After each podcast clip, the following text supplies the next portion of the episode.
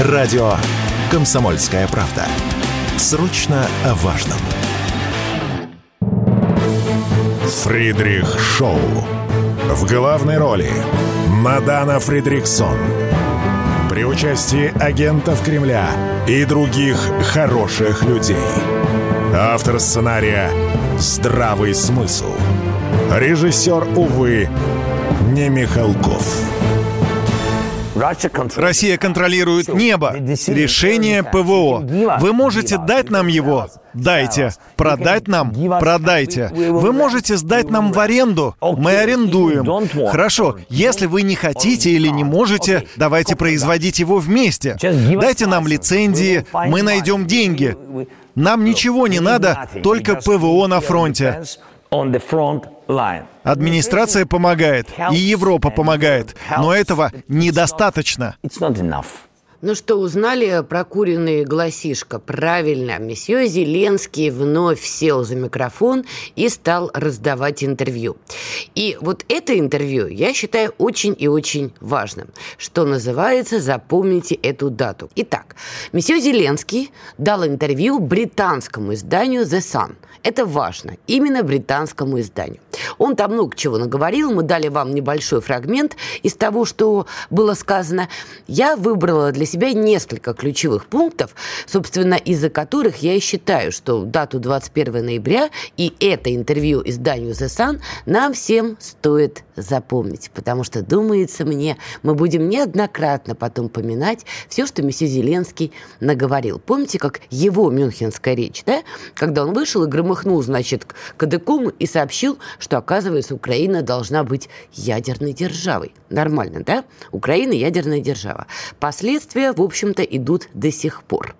И, думается мне, вот это интервью тоже получит такое развитие. Ну, давайте, что называется, по порядку.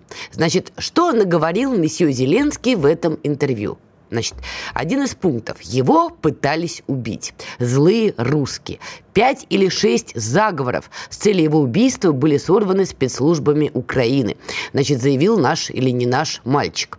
Далее он рассказывает. Это называется «Хохотали всей электричкой». Российский спецназ э, выпрыгивал с парашютом в Киеве, чтобы убить его в первый день начала СВО. Вот честно могу сказать, хотели бы, давно бы квакнули. Но это ладно. Дальше совсем начинается веселое. Это пишет уже э, журналист. То есть там прилагается видеоинтервью, где вот э, мальчик мальчик наговорил, а к видеоинтервью идет текст, где цитаты переплетаются с авторским текстом самого журналиста. И вот он пишет, телохранители Зеленского тогда закрыли офис, значит, импровизированными баррикадами и какими-то кусками фанер. Ну да, серьезно. То есть какие-то куски фанер, они действительно Зеленского уберегали от всего и вся. А его ближайшим помощникам а, отдали винтовки и бронежилеты. Значит, а, кто-то из них сказал, что Офис похож на сумасшедший дом. Но с этим никто спорить не будет. То, что на банковой дурка номер пять, это все давно а, понимают. Но, что важно, когда в ответ вот на всю эту тираду сумасшедшего журналист э, The Sun спросил Зеленского, хорошо, а вот были заговоры, вы каким-то образом выжили, э, вы в ответ, Украина, что-то делали?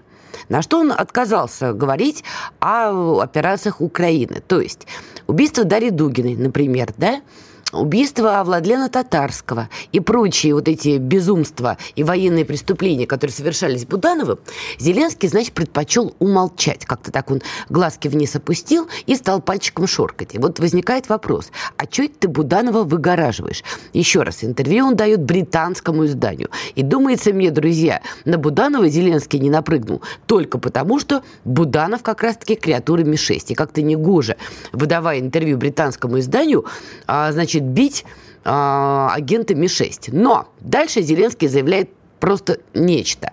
Значит, э, журналист его спрашивает, Украина воспользуется шансом убить российского президента, если будет такая возможность? На что Зеленский сказал, далее цитата, это война, и Украина имеет все права на защиту нашей земли. Конец цитаты Зеленского.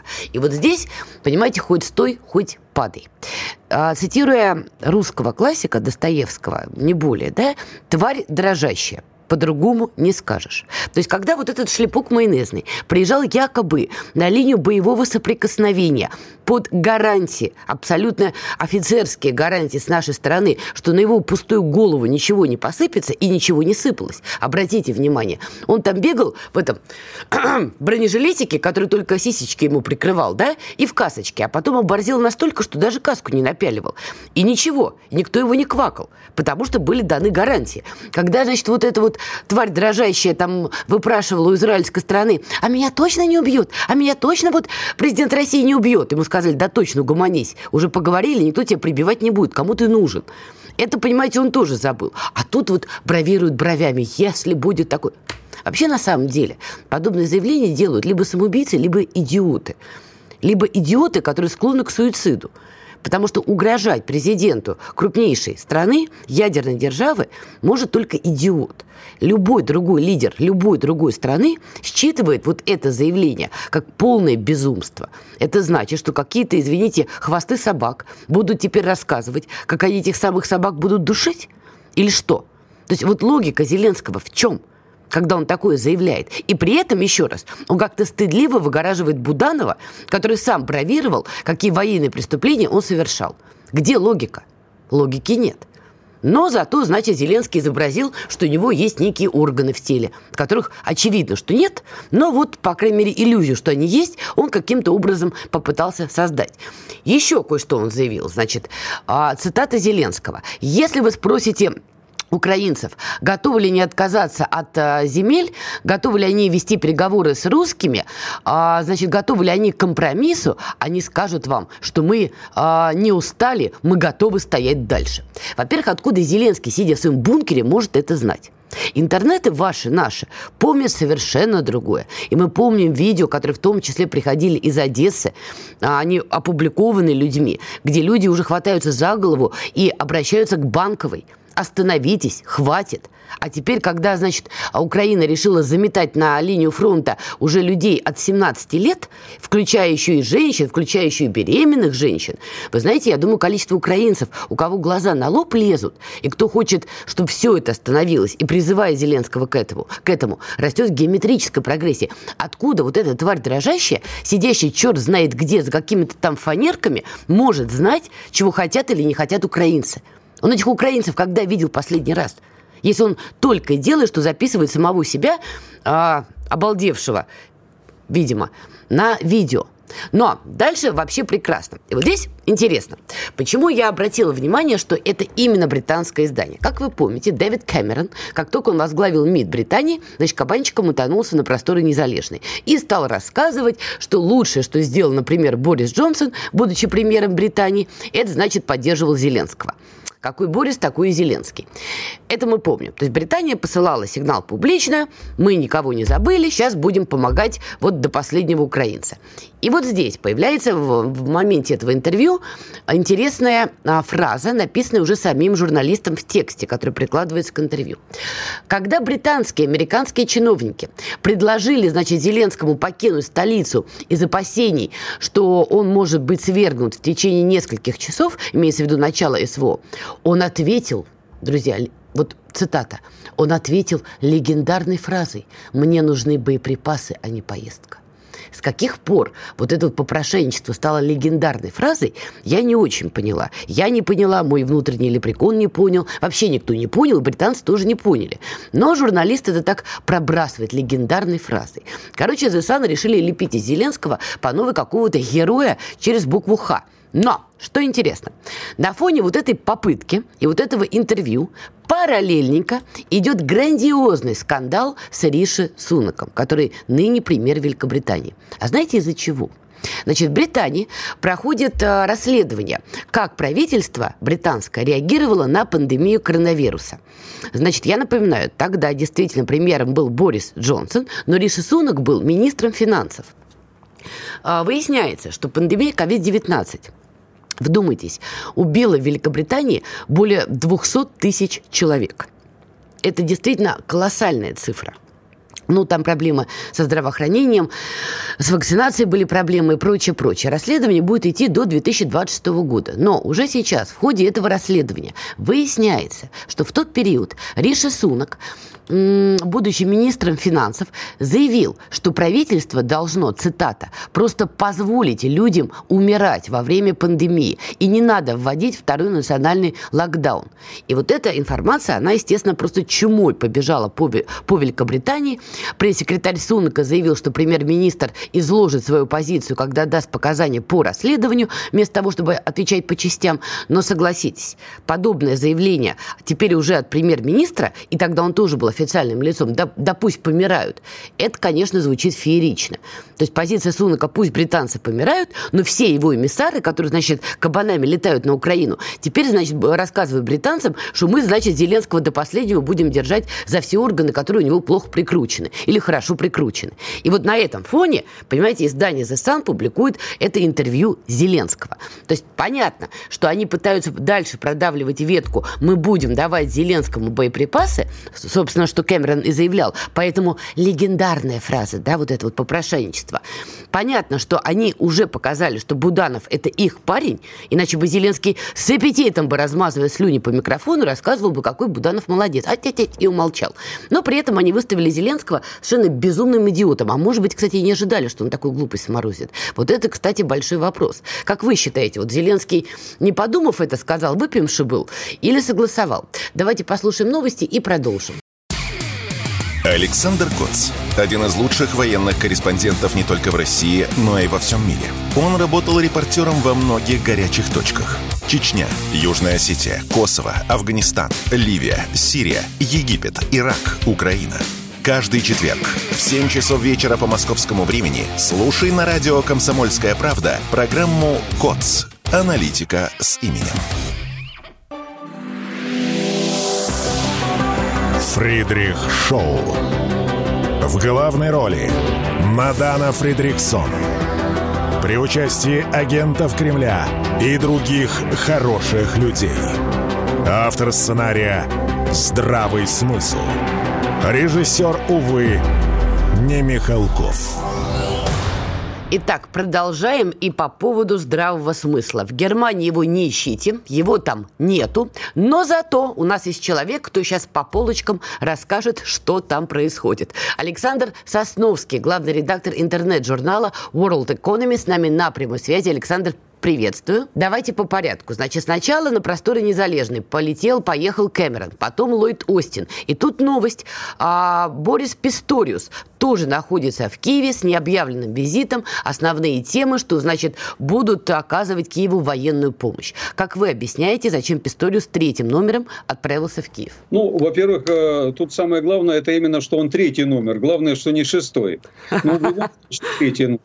Но а, из того, что, о чем он говорил в Киеве и что мы еще узнаем, несомненно, в первую очередь это поставки а, ракет «Таурус», которые все-таки э, пока еще как бы решения нету, но на повестке дня. И все, что сейчас происходит в медийном пространстве Германии, э, можно расценивать именно как подготовку к решению правительства Германии о поставке таких ракет. И здесь все сходится очень хорошо, потому что ракеты сами по себе поставлять Германия не собиралась, а вот ракеты, которые можно прицепить к F-16 и которые вот-вот должны поступить на Украину или по крайней мере, готовятся к поставке на Украину. Это может быть. Поэтому первая, первая тема – это поставки ракет «Таурус», которые можно цеплять на F-16. Вторая тема э, – Писториус привез туда еще дополнительную военную помощь. 1,3 миллиарда евро, если мне не изменяет память. Да. Это дополнительно к тому, что они вот недавно 8 миллиардов решили, а теперь еще добавили э, к этому как бы еще небольшой кусочек. Но в целом для Германии это никакой роли не играет. Поездка Писториуса скорее это такая попытка отвлечь общественное внимание от э, тех неудач, которые преследуют правительственную коалицию сейчас одна за другой. В Германии все рушится, все падает.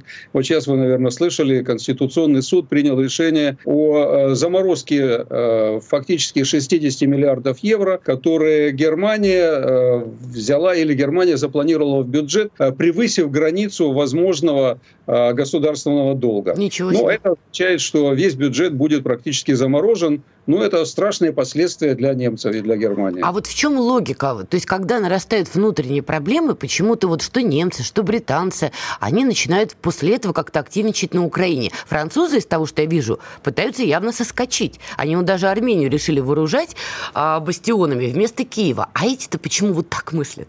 А здесь очень просто. Вот что касается Германии, то здесь решение самое простое и практическое.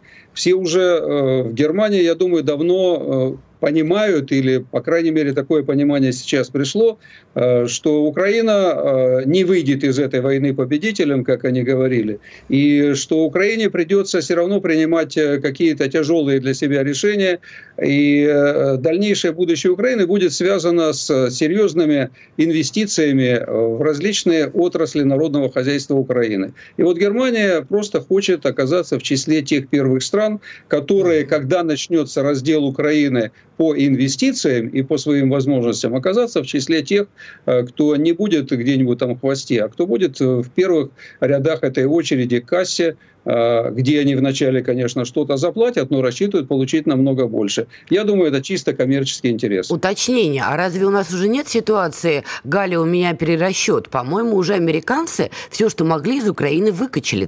Корпорация BlackRock, и не только BlackRock, Monsanto, там и чернозем вывезли, и все что угодно. На что немцы-то рассчитывают? Ну, во-первых, вывезли не весь чернозем. А, что-то оставили.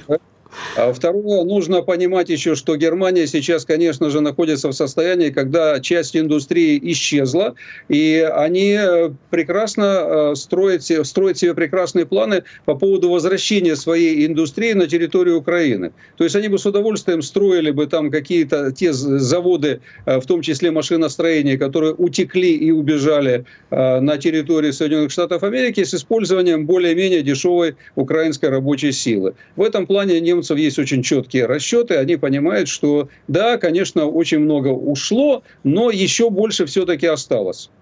И тут важный момент. Пока, значит, немцы обратили свой взгляд на просторы незалежной, в том числе военной части, тут поляки, конечно, выдают потрясающие, значит, э, фразы. Целью Польши является создание сильнейшей сухопутной армии в Европе, заявил глава Минобороны Польши. Также а, а, Блащак заверил Ллойда Остина, у них была встреча, что Варшава будет против передачи вопросов обороны в компетенцию, цитата, какой-то вымышленной европейской армии. То есть, когда поляки наращивают наращивают клыки, а они давно требуют от немцев репараций, не безумие ли при этом немцам отдавать вооружение Украине? А, ну, в общем-то, конечно, безумие, и вопрос действительно серьезный. Пожалуй, это то, что сегодня будет беспокоит Германию больше всего, это усиление Польши. Причем усиление во всех направлениях, и э, тут пока, я думаю, они не понимают, как с этим бороться, и что можно на этом заработать, и как можно из этого такого клинча выбраться. Скорее всего, э, я думаю, что с Польшей ведутся какие-то сепаратные переговоры. Какие, пока неизвестно и непонятно. Я думаю, что в Германии ждут э, создания нового правительства, и тогда у нас появится какая-то ясность в том плане, куда все это идет. Не сомневаюсь, что Германия захочет часть репараций выплатить. Это в духе немцев я думаю, что будут платить часть репараций в обмен на какие-то выгоды для себя. Может быть, в обмен на усиление своего, своей э, милитаристской мощи. Такое тоже может быть. Да, но поляки действительно вооружаются, и танки у Южной Кореи закупают. Вы допускаете вариант, что не сегодня, завтра, не завтра, так через пять лет они, правда, пойдут этими самыми танками, только не на Украину, а в сторону Германии? Ну, этот вариант, честно говоря, я исключаю, потому что э, хорошо, Польша хорошо себе понимает, представляет себе ситуацию, при которой, если вдруг они захотели бы какого-то реванша, в Германии сегодня приблизительно 6 миллионов человек из тех самых э, выселенных немцев, которые по результатам Второй мировой войны переселились с территорий, которые нынче принадлежат Польше. Эти все люди станут моментально под ружье. И Польше придется mm. иметь э, тогда серьезная проблема не только с Бундесвером, а с теми людьми, которые скажут, ну если и вы так, то мы тоже вернемся на свои земли и захотим их вернуть. Не, э, не Данцик там будет, э, а что-то другое, и мы быстро все это восстановим. Там и так реваншистские настроения бушуют вовсю. Поэтому, я думаю, поляки это очень хорошо понимают. Они вряд ли решатся на это. Давайте вернемся тогда к интервью, опять же, Зеленского, который он дал изданию The Sun. Тем более, раз немцы уже выстраиваются немножко в очередь, очередь потом отгрызть остатки Украины, что-то для себя. Значит, вот его фраза, что Украина имеет право, как заявляет Зеленский, устранить российского лидера, если будет такой шанс. Шанс, понятно, не будет. Но само заявление, вот для, для кого он мог его делать и как это считывается с теми же немцами? Ну, точно не для Германии, точно не для Европы, потому что здесь об этом даже не говорят и не вспоминают, потому что это, в общем, из разряда таких вот сказок, которые уже всем надоели. Скорее всего, то, что сказал Зеленский, это направлено в первую очередь на а, свою, своих внутренних потребителей, которых нужно убедить в том, что он еще силен настолько, что он даже если захочет, может устранить лидера другой какой-то страны. В Германии этого, этот вопрос вообще даже не обсуждается. Э, и если бы Зеленский попытался получить какое-то э, эхо со со стороны Германии, я думаю, он бы получил только насмешки.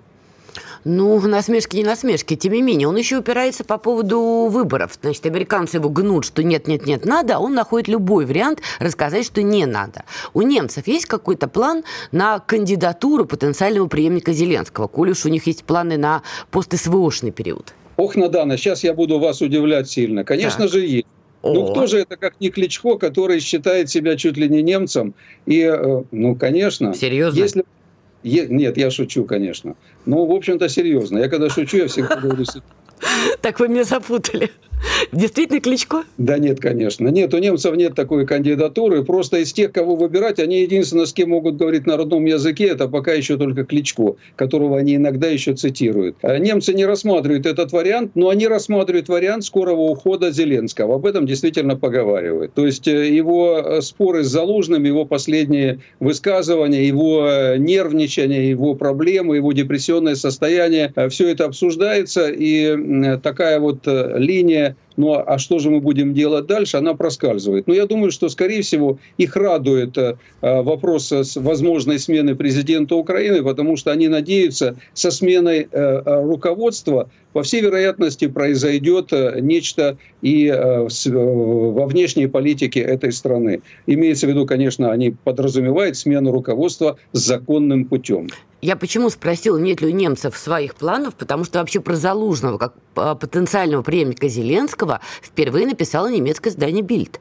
И у меня да. складывалось впечатление, что они-то как раз его, ему да. помогают. Да, это категория так называемых старых вояк, это часть э, силового блока э, Германии, которая действительно все чаще упоминает имя Залужного, поэтому в этом плане это может быть. Я не уверен, что э, так оно и будет, если вдруг к этому придет. Скорее всего, это появится какая-то кандидатура совершенно незаметно. Я бы сказал так, понимая немцев, я думаю, что они будут, если что, будут давить на то, чтобы следующим президентом Украины была женщина женщина. А кто это будет, я не знаю. Анна ну... Лена Бербак, не иначе.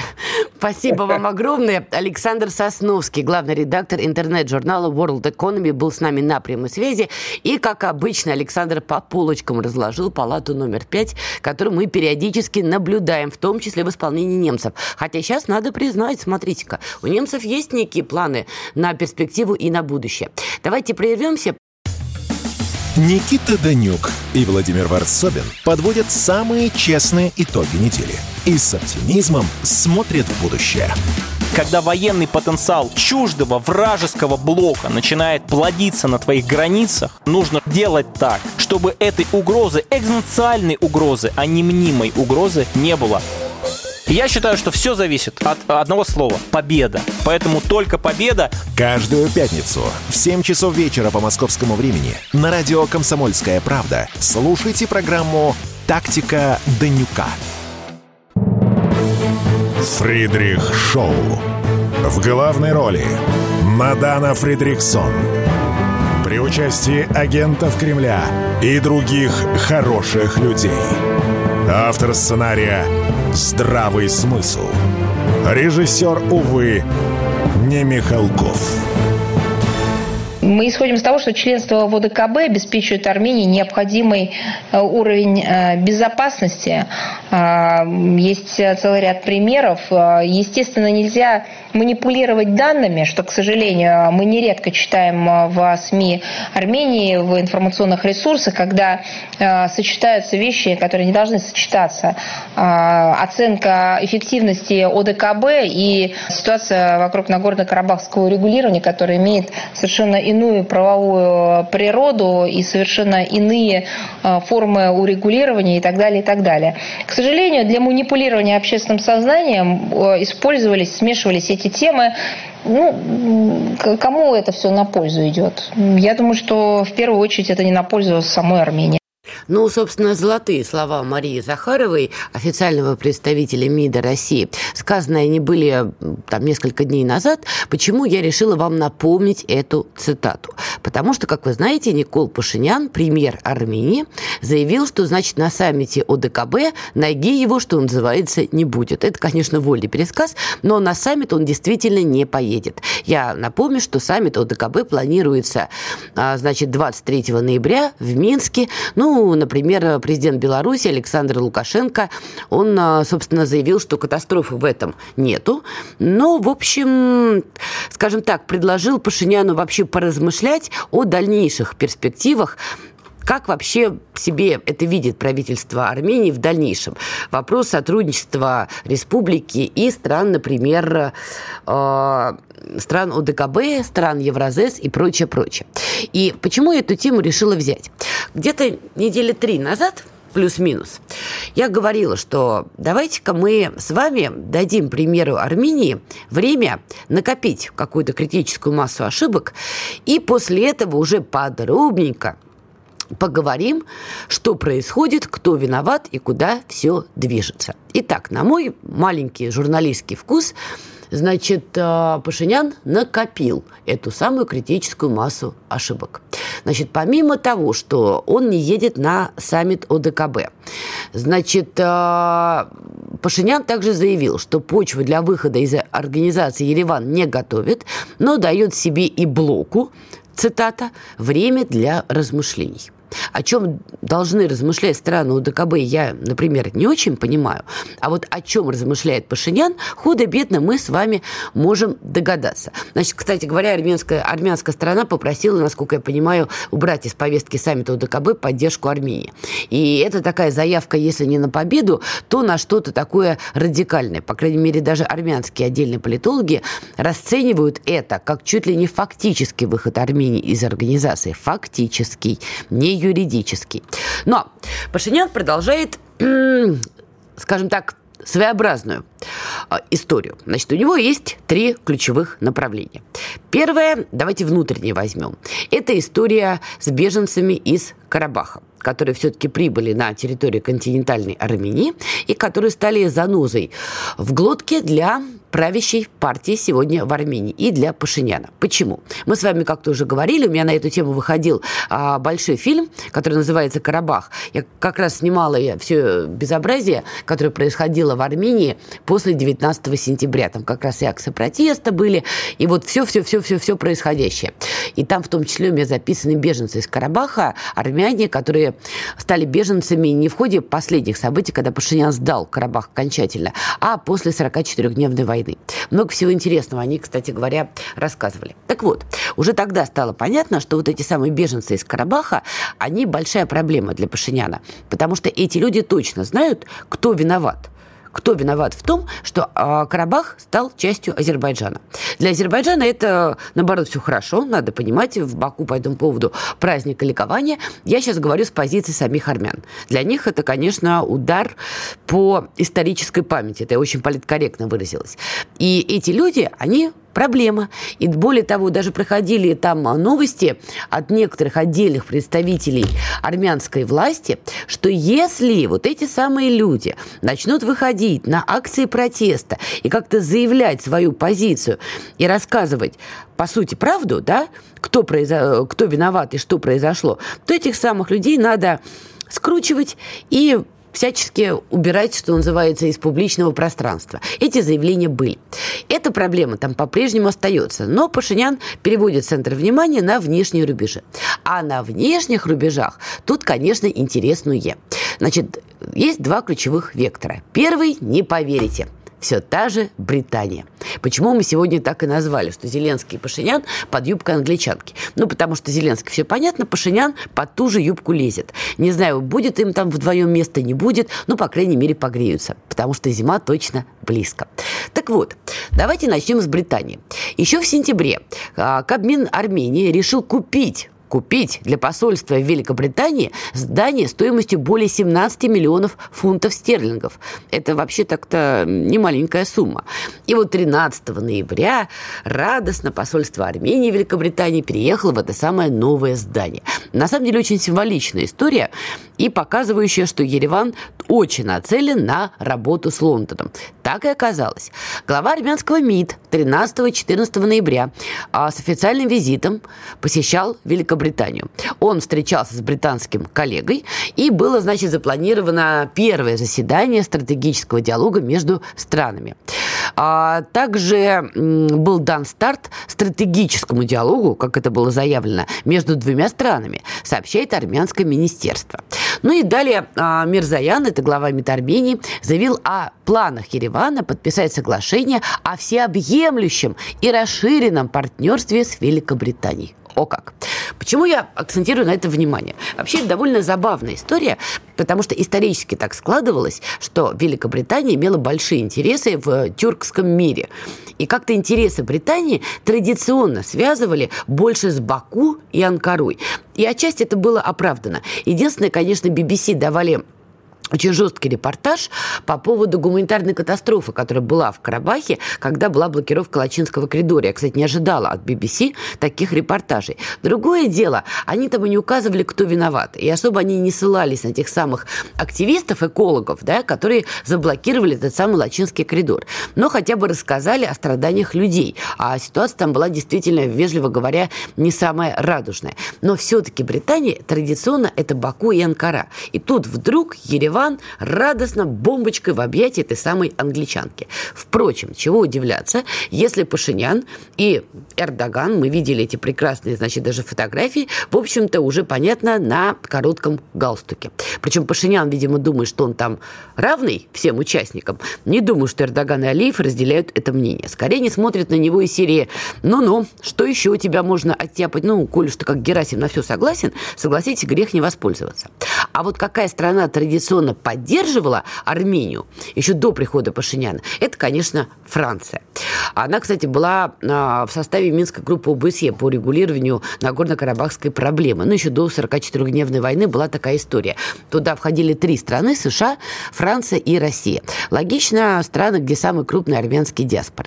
Так вот, Франция тоже стала, значит, активно проявлять свою позицию по поводу Армении. При этом, при всем, когда была, была блокада Лачинского коридора, когда были страдания людей в Нагорном Карабахе армян, как-то Франция с горизонта пью, нет ее. Ни Макрона нет, ни Франции нет, никто не беспокоится, у всех все хорошо. Как только эта история разрешилось, как только российские миротворцы выполнили свою задачу, а при этом, при всем, тот же Пашинян его команда пытались еще кусаться и как-то а, рассказывать, что якобы российские миротворцы что-то не то делали. Вот после этого французы нарисовались, фиг сотрешь, что называется. Так вот, и Франция стала передавать Армении, в том числе а, вот эти самые бастионы, эти бронемашины, которые изначально планировал передавать Киеву, но понаблюдав за тем, за тем что там происходит, сказали, нет, передадим Армении. Понятно, что толку с этих самых бастионов учитывая географию Армении, честно говоря, не очень много, но жест символический. И Франция действительно стала заявлять о себе как о стране, которая вот максимально активничает в отношении Еревана и Пашиняна. И, конечно, это вызвало ответную реакцию президента Азербайджана Ильхама Алиева. Он обвинил Францию в подготовке почвы для развязывания войн на Южном Кавказе. Далее цитата. Франция проводит милитаристскую политику, вооружая Армению, поощряет реваншистские силы в Армении готовят почву для развязывания новых войн в нашем регионе. Ну, еще раз. Франция традиционно поддерживала Ереван, поэтому отчасти риторика официального Баку, ну, устами вот президента, она тоже в этом смысле традиционная. Но есть одно «но». Как говорят наши в кавычках друзья-либералы, но есть нюансы. Как вы помните, у Макрона большие проблемы с Эрдоганом. Они действительно большие. Периодически это выходит на поверхность, потом обратно уходит, значит, куда-то в дзен. У немцев проблемы за турецкой диаспоры и у французов, потому что Эрдоган имеет влияние на часть беженцев и на часть э, исламск, исламскую часть французского общества, тоже там это влияние сохраняется. И периодически этот конфликт, он дает о себе знать. Поэтому сейчас э, цитата Ильхама Алиева, она на самом деле более многогранна, потому что теоретически Макрон, потерпев фиаско, в Киеве, потерпев фиаско в Африке, потерпев фиаско на Ближнем Востоке, вообще везде, куда суется Макрон со своим галстуком, везде какой-то некамильфо происходит. Сейчас он может попытаться тряхнуть этим самым галстуком уже на Южном Кавказе. Но использовать Армению как плацдарм уже в противостоянии, например, с Турецкой республикой. Это при том, что Франция еще есть определенные интересы в Иране. И вот этот вариант очень и очень возможен. Пауза и продолжим. Все программы радио Комсомольская правда вы можете найти на Яндекс Музыке. Ищите раздел вашей любимой передачи и подписывайтесь, чтобы не пропустить новый выпуск. Радио КП на Яндекс Музыке. Это удобно, просто и всегда интересно. Фридрих Шоу. В главной роли Мадана Фридриксон. При участии агентов Кремля и других хороших людей. Автор сценария «Здравый смысл». Режиссер, увы, не Михалков. Продолжаем мы сегодня с вами, друзья, ковыряться под юбкой англичанки, но со здравым смыслом. И сейчас мы с вами разбираем второго человечка, кто решил под эту самую юбку нырнуть. Это Никол Пашинян. Потому что, ну, мы с вами уже разбирали только что Ереван и Лондон с недавних пор The Best Friends Forever. Тут нам, кстати, надо было бы дать, наверное, музыку из сериала Friends, но давать не будем.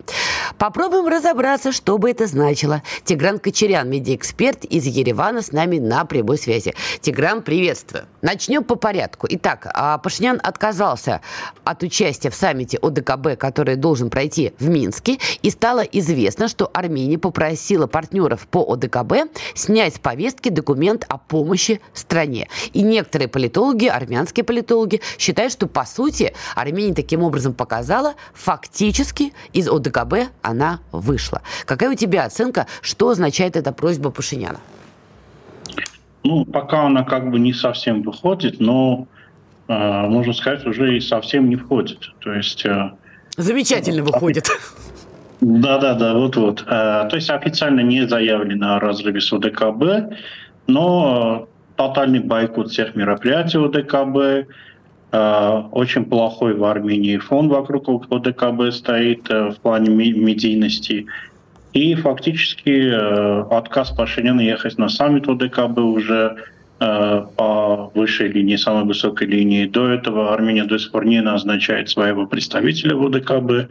То есть можно сказать, что фактически, де-факто, да, Армении в ОДКБ уже нет. А чем чревато подобное поведение Пашиняна? Вот это самая большая опасность в том, что фактически не найдя э, другого гаранта безопасности для страны, да, да, речь идет о той же англичанке им сопутствующем, он выходит из ОДКБ, то есть из организации, которая более-менее могла бы стать на защиту Армении, согласно договорам, в случае нападения на ее территорию.